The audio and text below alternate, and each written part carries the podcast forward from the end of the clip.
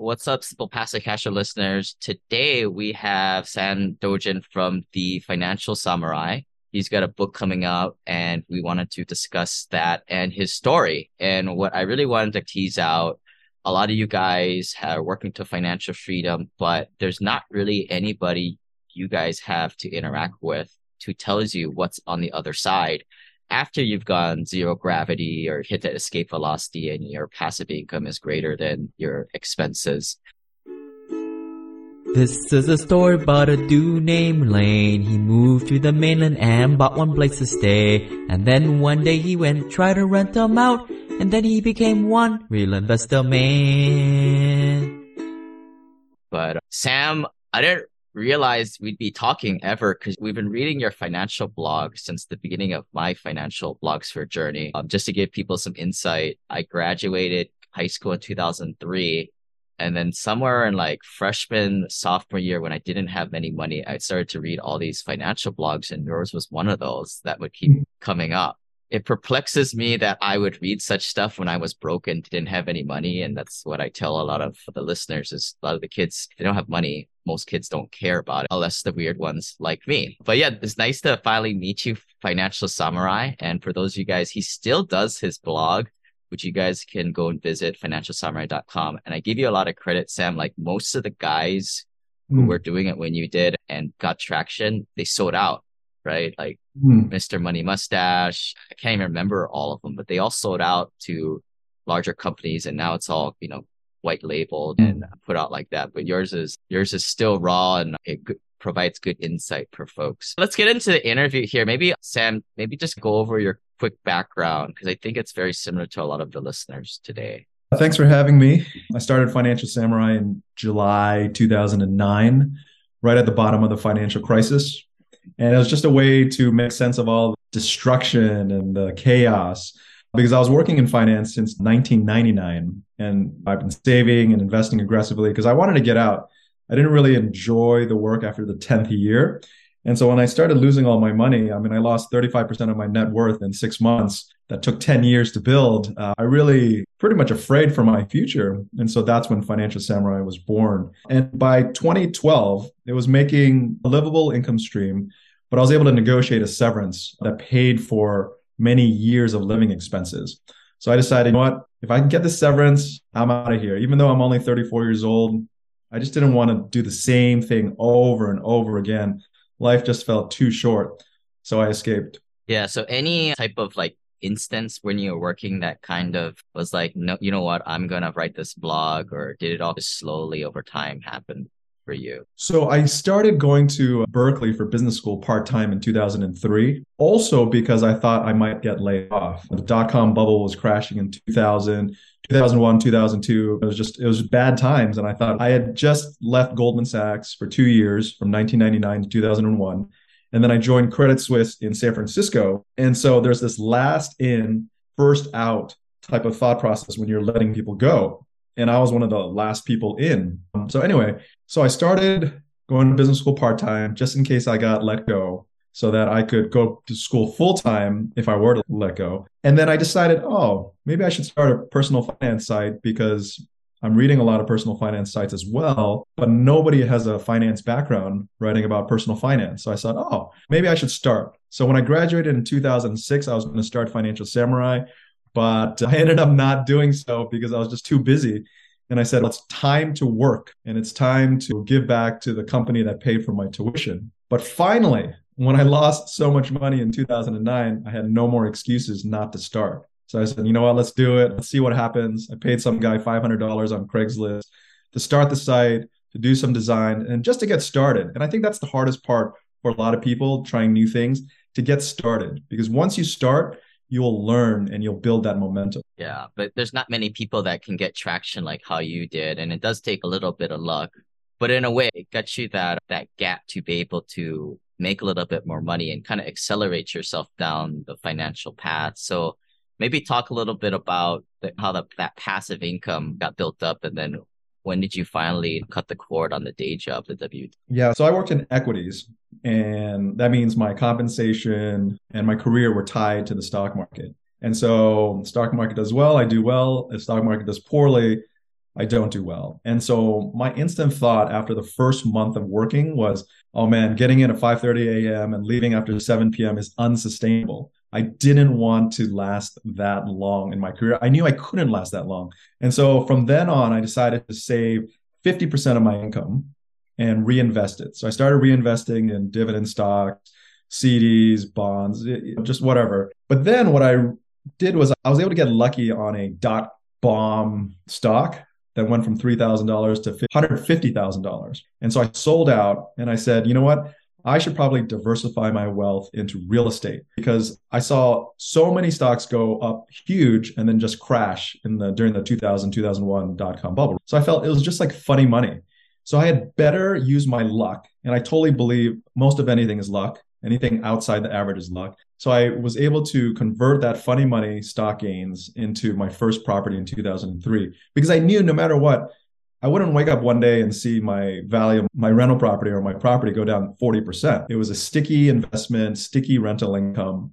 And so I started building my real estate portfolio in 2003, saved as much as I could and tried to diversify as much of my funny money or equity income into real assets. Going back to like when you graduated college to year 10, we have a lot of these guys that will say they'll max out their 401k. I don't know if it's 25 yeah. grand these days, but were you one of these kids or putting yeah. away like 50, 70 grand a year from your paycheck to savings? Yeah, that was the easiest step. Back in, I think it was 99, 2000, I maxed out my 401k at the time it was 10,500. But after a while, I realized you can't take from your 401k until you're 59 and a half. And I couldn't last beyond age 40 in finance. I just knew I couldn't. So I needed to figure out a way to generate passive income from my taxable portfolios, my taxable online brokerage account or real estate, which was my bread and butter. So that's what I focused on doing. And in San Francisco, you can live as a single person off 50,000 a year, 60,000 a year, but it's very expensive here. It's more expensive than Honolulu.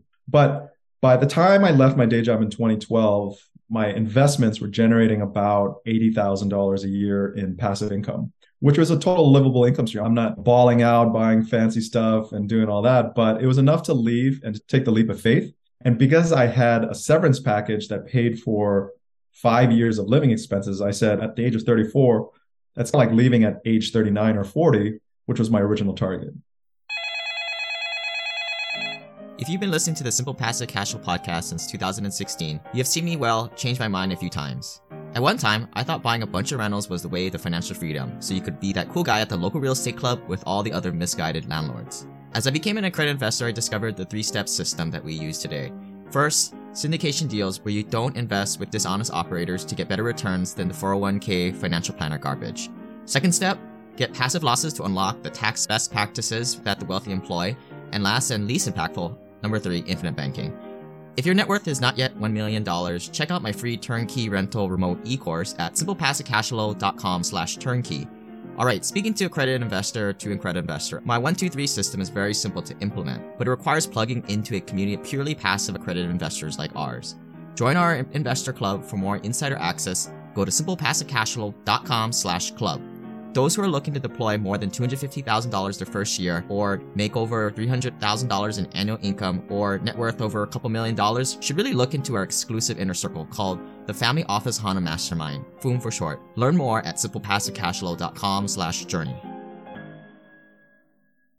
I, I did the same thing. I set away an X amount of money. I think it was like 50 or 100 grand. And, and I figured that would be enough personal expenses to get me down the road a couple of years. And surely I would find out if this real estate syndication business to be successful by then. But just to get an insight, because I think a lot of people are using folks like yourself as the test pilot in a way, mm. in terms of there's different terms, right? Fat fire, lean fire. I'll define the first two. Maybe you can define the other two that you coined, like barista fire and the others. But I would say I'm personally like fat fire. I don't buy stupid things, but I buy things that are hold its value over time. I do like nicer cars. I do would buy like an iPad. If I'm gonna buy an iPad, I'm gonna buy the best freaking one. Or but some right. people are lean fire where they're just these are the personal finance bloggers that retire with 800 grand and mm-hmm. they calculate that they can live off 45 grand for the rest of their life. And I'm scratching my head. But what's the other two and where did you personally fit into all of this? And maybe has it changed over the years? I think first of all, everybody's lifestyle is different, so you got to just accept it the way it is. Here in San Francisco, you qualify for low income housing if you make under 115,000 a year and with a family of two children. And I have two kids. And so my idea was to live off as an individual off $80,000 a year in investment income. When my wife left her day job at age 34 and a half as well, we decided to go for 150,000, just equality, doubling that number. And then we would add about $50,000 for each child because it's expensive, right? Preschool is like 2,500 a month. We pay for unsubsidized healthcare, which is now 2,200 a month. And this is after taxes. So when I first left in 2012, I would say I was, you can call it Wi Fi actually, wife financial retirement, financial independence, because my wife, who's three years younger than me, kept on working. So I got on her health insurance benefits. And I told her if everything works out after three years, you too can join me by retiring early because we believe in equality. And so Wi-Fi is one way. Barista Fire is interesting because uh, what it is, you take a job at, I always thought maybe I'd take a job at Cold Stone Creamery down in Honolulu somewhere and just get some health insurance. Be a bartender or something yeah. like that. so long as I can get some health insurance, like disaster insurance, that would be really helpful. Then you make whatever it's $15 an hour, some spending money and eat a lot of ice cream for free or drinks. So that's Barista Fire, where you get a job, get some healthcare benefits, and you fill that gap. So you're doing like just whatever easy job to fill in that gap. But in terms of like the fat fire, lean fire, all that, it's just a gradation of how much you want to spend in your daily day lifestyle. For us, it takes about I've done the calculations, and if you look at my budget, for a family of four to live a middle class lifestyle in San Francisco is over two hundred thousand dollars a year after taxes, uh, before taxes, two hundred to three hundred thousand a year. And if you can make that, you're living fine. You have a house, you have a car, you go on vacations. So that's my definition of what I want in terms of my post work life. So a lot of the listeners to here are guys in that million dollar to a few million dollar range. Obviously, you've moved past that. But what are some of the insights of early financial independence moving from that particular airspace that you can recall um, from your journey? In 2012, I left with about 3 million at age 34. And that was through like 13 years of 50 to 80% savings and investing. And what I discovered was even though I lost 80% of my income, my active income, because I lost my job, I was happier because I had all the freedom in the world.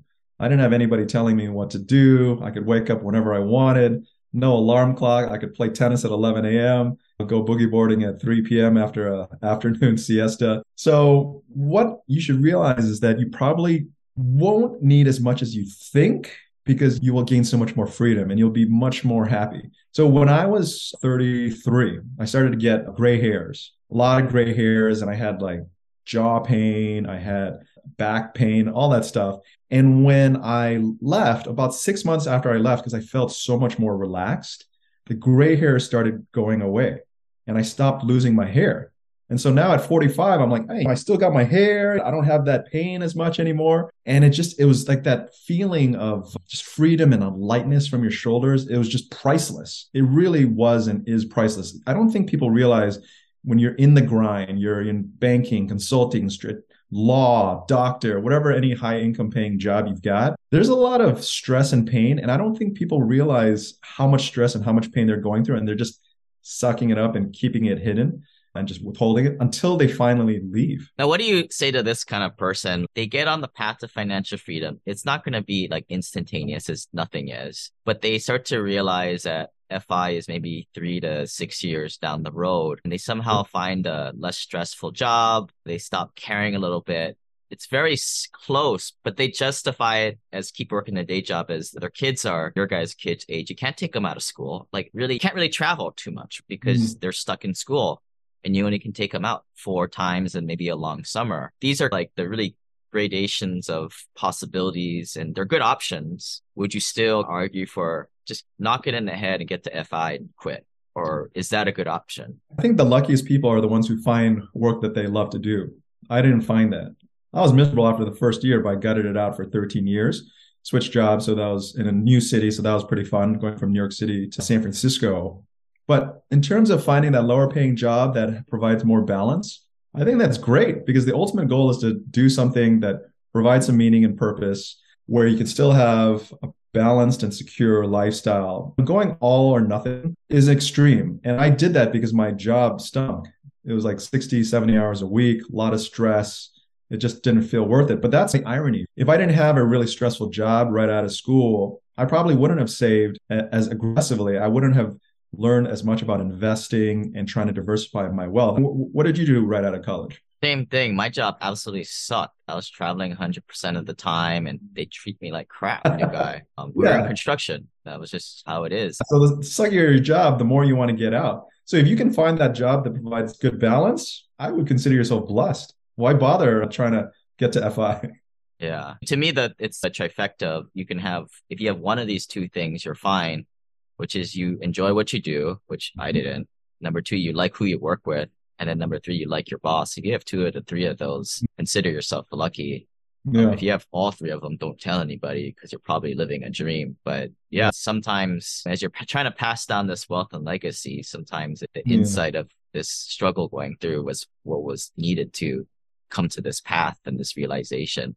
But I guess moving on, um, you've transcended to past that end game mark, right? What are what were some of the takeaways yeah. and some of the epiphanies that happened that you progress through? The first thing is it's really jolting once you no longer do your day job of however many years, right? Because 40, 50, 60 hours a week, you're spending, that's your identity. So once you stop doing that, it's very disconcerting. It's not comfortable. And there'll be a point, maybe six months, maybe a year, where you'll feel lost. You'll not know what to do because there's only so many tennis matches you can play. There are only so many European churches you can see before they all start looking the same. And you need to find uh, something you enjoy doing that provides purpose. Because without purpose, you'll feel lost. You'll probably feel sad. You might even get depressed. And so it shows that money is not the answer to all your problems. Money's money helps with you not worrying so much about money or where your meal is going to be. If you can get those stresses away and to provide your for your family, you're going to feel less stressed but it still leaves that hole of what to do. So it's important before you leave your job to know what you're going to do. Retire to something, not from something. And I recently celebrated my 10 year anniversary of being an early retiree, and I called myself a fake retiree because these posts don't write themselves. My book, Buy This, Not That, took two years to write. It takes a lot of work but it provided a lot of meaning and purpose. And so that's why I feel really lucky. I feel like I have that trifecta that you mentioned. My wife is a really good boss. Um, I like what I do, and I feel like I provide purpose. Yeah, the concept of ikigai, something good for the world. Obviously, I'm a reader, something you can monetize, something you're halfway decent at, and something you enjoy. Yeah. But I think it, that's rare to find somebody somebody to find something that hits on all four of those check boxes. It's rare but i don't know how many how much effort are we really making to try to get those four things or those three out of the four or two out of the four? You got to be really intentional. If you want to achieve financial freedom you got to be intentional by making a plan reverse engineering that plan and figuring out how to get there by year by age whatever it is. And it's the same thing with finding purpose in your life how we go through the motions and then we wake up five to 10 years later and wonder, what are we doing with our lives or where did all our money go? But if you're intentional with your purpose to figure out what exactly you want to do, have you spent an hour a week figuring that out, talking to someone? I would say most people don't. They just go to work, then they go watch football and basketball, and then they go back to work again on Monday. Be more intentional. Yeah. I would say it's very possible to be get to financial independence doing it passively on the side on 30 minutes every day after work. But to me, like, and I'd like to hear your thoughts on this, Sam, but as far as finding purpose, something that hits ikigai for you, I feel like you need to really not have a day job, number one. And like mm-hmm. to go through this, I call it like an air bubble, like six months or maybe several years where you just don't do jack and you just sit and ponder what you're going to do. Have that inkling what you're going to do before you pull the cord. Like, yeah. Uh, I started Financial Samurai in 2009 while I was working. It was a side hustle. It was just my journal, but I loved it so much. I would wake up at 5 a.m. to go write. I would come back, eat, and I couldn't wait to get going writing or connecting with people online after 9 p.m.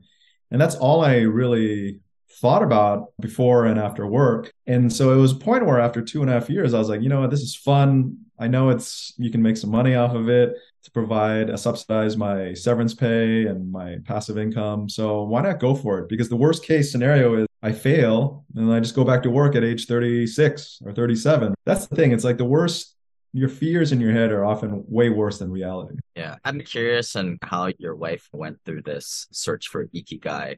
Because I, mm. I think cats like yourself and myself and a lot of the listeners were pretty intentional. Like even if we didn't have a job, we'll figure something to do. Yeah. Sometimes the spouses are just going along for the journey. Did you need to help her figure it out or how maybe give us a little insight there? Well, we met in college at the College of William and Mary. She worked in finance, a back end. I worked front end. And uh, we have always been together since college. And we've always been on the same game plan. So we had goals. Where do you want to live? I wanted to live in New York City because I wanted to try it at least once. Where do you ultimately want to live? I want to live in San Francisco or California because it's a great lifestyle. It'd be nice to go to Hawaii as well. And then so we always were on the same page in terms of our goals. And we always reconvene every month, every six months, every year to make sure we were together as a team working towards those goals. So when she saw me leave at age 34, guess what? She too was like, oh, I would like to leave my job because she didn't like her job either. And after 10 years of doing one thing, it gets boring. It doesn't matter what you do. Even if you're an NBA baller, a friend who was on the Warriors and he won three championships, after a while, he's like, yeah, I'm good. I'm good. I don't, traveling all that time for six months a year is too tough. I think I'm good right now. And it wasn't hard for her to convince her to join me in fake retirement at the age of 34 as well. So we had a plan. I said, three years, I'm going to try to boost our passive income to 150,000. And if that happens, and if Financial Samurai is still around and still growing or still doing okay, you too can leave. But before you leave, please take the advice and negotiate a severance. So we had a perfect plan where she negotiated a severance it was like a six figure severance and it was worth about six figures in the sense that she decided to work two to three days a week with same pay and do that for I think three to six three it was like at least three to six months. And that was like a great transition out. And so we were always on the same page. So i guess the, to answer your question just make sure you have regular dialogues with your teammate because at the end of the day you're a team and that was another, not to openly promote another book that you have and confuse everybody, but you've wrote another book on the whole severance pay, right? Yeah. Negotiating that. Yeah. How to engineer your layoff, how to negotiate a severance, basically. Because if you're going to leave your job early, you might as well try to negotiate a severance, especially if you've been there for longer than a couple of years. The longer you've been there, the more important it is to try to negotiate a severance. Because if you quit and you say peace out, you're leaving your boss and your colleagues in a lurch. It's so hard to find a replacement. It might take three months to find someone, and then it might take another three months to train them up to speed.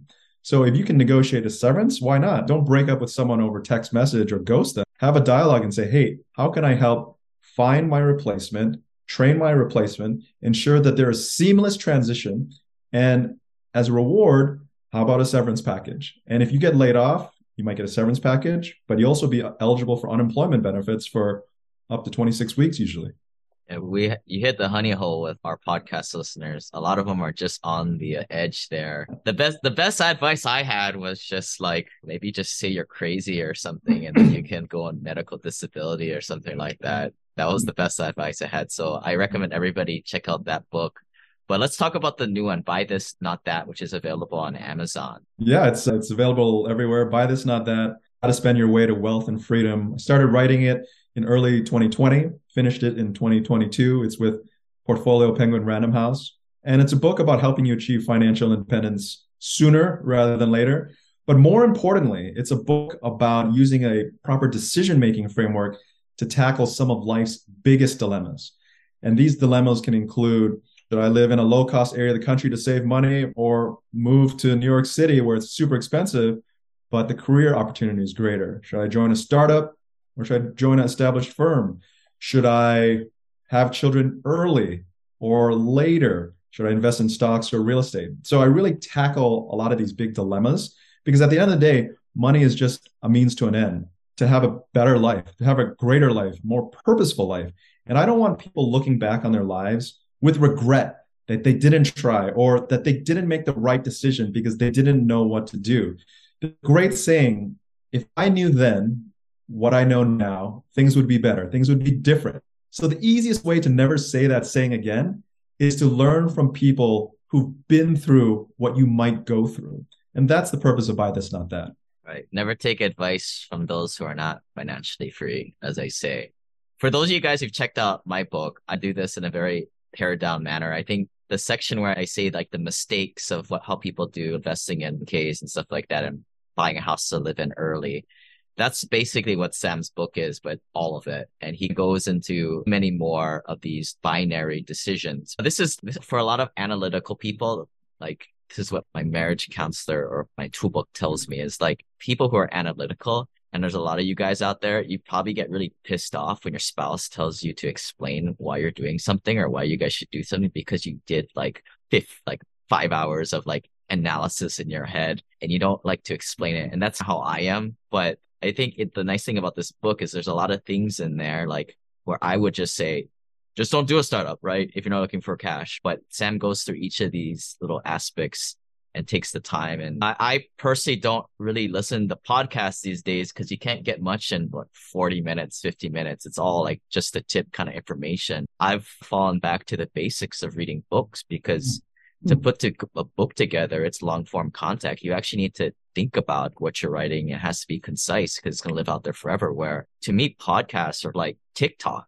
to books in a way, short form content, and it's just the surface. Check out the book, buy this, not that but I don't know. Anything else you think that our avatar out there you'd mm. like to kind of give many more insights or anything you think we missed there, Sam? I think uh, just from buy this, not that, one of the core principles is to encourage you to think in probabilities, not absolutes. So don't think you need 100% certainty before making a decision. Otherwise, you're going to miss out on so many opportunities. I didn't know with 100% certainty that if I left my day job in banking that was paying really well, that I'd be okay. I didn't know that, but I had a good feeling, at least a 70% chance that I would turn out okay. So I have a 70 30 decision making framework that says if you believe there's a 70% probability or greater that you're going to make the right choice, I say go for it while having the humility and understanding, knowing that about 30% of the time, hopefully less, you'll get it wrong. But unless it's a catastrophic mistake, you're going to be fine because you're going to learn from your mistakes and learn how to be a better decision maker going forward. So think in probabilities because life is, there's no certainty in life. You always have to be calculating, is this the right decision or not?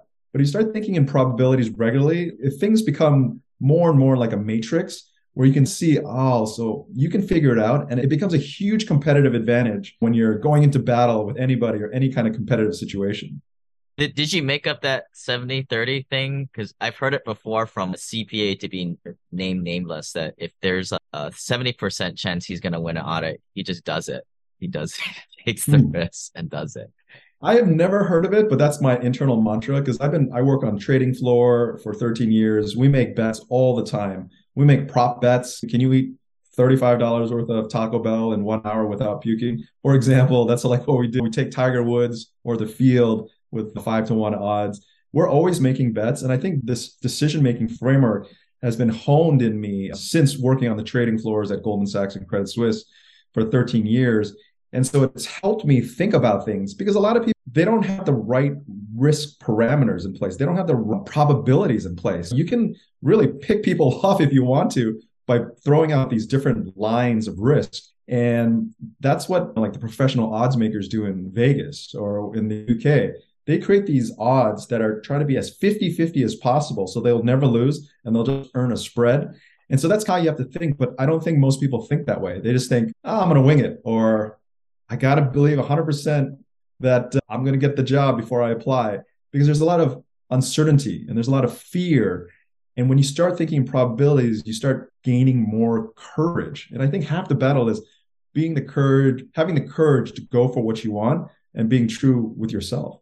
Yeah. And it, yeah, it distills down to uncertainty, right? Like people who aren't very successful, they just don't, they just, they cling on to what's certain but I think another part of that is having enough net worth in a very like secure thing like infinite banking or something where you can hang your hat on mm. allows you to hold on to the side of the pool as you go and make bigger shots. I know as you've expanded from your your writings, you expanded to more venture capital stuff. And I tell pe- other people, look, just because these higher net worth guys are doing something doesn't mean you should That's why we, we people will start with the basics. Just go after cash flow first because you cannot sustain a fall or a bad deal like Lane and Sam can. But but yeah, I think the biggest thing is just read the book and just fill your mind with good stuff so you have can actually hold a conversation and expand your network with other people doing this. It's so funny. So this is my first traditionally published book and it took so long.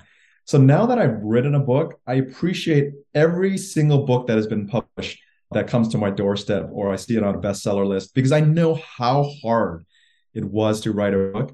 Mine took 2 years, 15 plus revisions, over and over again polish. And golf is boring when you watch on TV, but if you play golf, if you actually get on the field, then suddenly golf is amazing. And so definitely reading books, it, I agree. Read more books, people. The wealthiest people, the smartest people in the world are reading books all the time because it is written by an expert in that field. And it's really hard to get a literary agent. And it's even harder to get a book published by a big publisher. Like the gauntlet, it's impossible. I tried to get a literary agent 10 years ago and I got ghosted or denied by everyone. And so spend more time reading books. It's the best return on your investment ever. Let's say you spend $27 or $25 buying a book.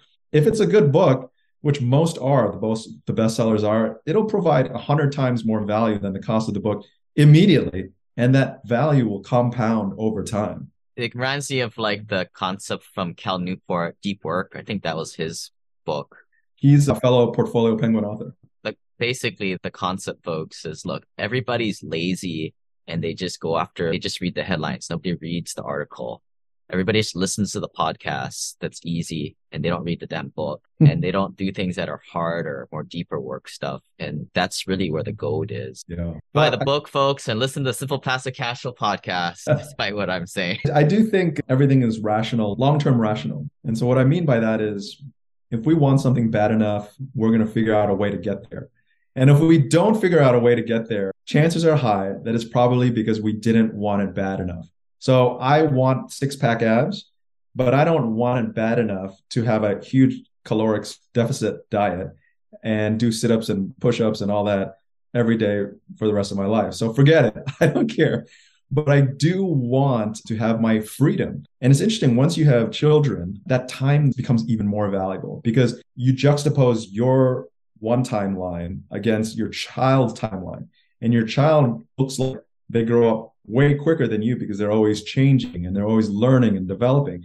And so personally, I'm afraid to lose that freedom by having to go back to work because I know my kids will be 13 years old one day and never want to hang out with dad anymore. They want to hang out with their friends and then they're going to go to college. And I'm at a 90% of their lifetime will be already spent. And that's it. Time is done. So I hope people can also feel the urgency of time to calculate what is their time worth? Because if you lose 35% of your investment portfolio or net worth in the next bear market, you have to calculate how much time based on your saving rate and your income you will need to gain back those paper losses. And if it is more than 12 months for me, forget it. I don't want to do it. So that's why my risk tolerance is relatively low. But if you're young and you say, I'm willing to work for three years at my saving rate to gain back my losses, then you have a high risk tolerance, then go for it. Take that bet, swing for the fences. Great insights, Sam. Again, folks, buy this, not that on Amazon, and we'll see you guys next time. Aloha. All right, good chatting. This website offers very general information concerning real estate for investment purposes. Every investor situation is unique. Always seek the services of licensed third-party appraisers and inspectors to verify the value and condition of any property you intend to purchase. Use the services of professional title and escrow companies and licensed tax, investment, and or legal advisor before relying on any information contained herein. Information is not guaranteed as in every investment there is risk. The content found here is just my opinion and things change and I reserve the right to change my mind. Above all else, do your own analysis and think for yourself because in the end, you are the only person who is going to look out for your best interests.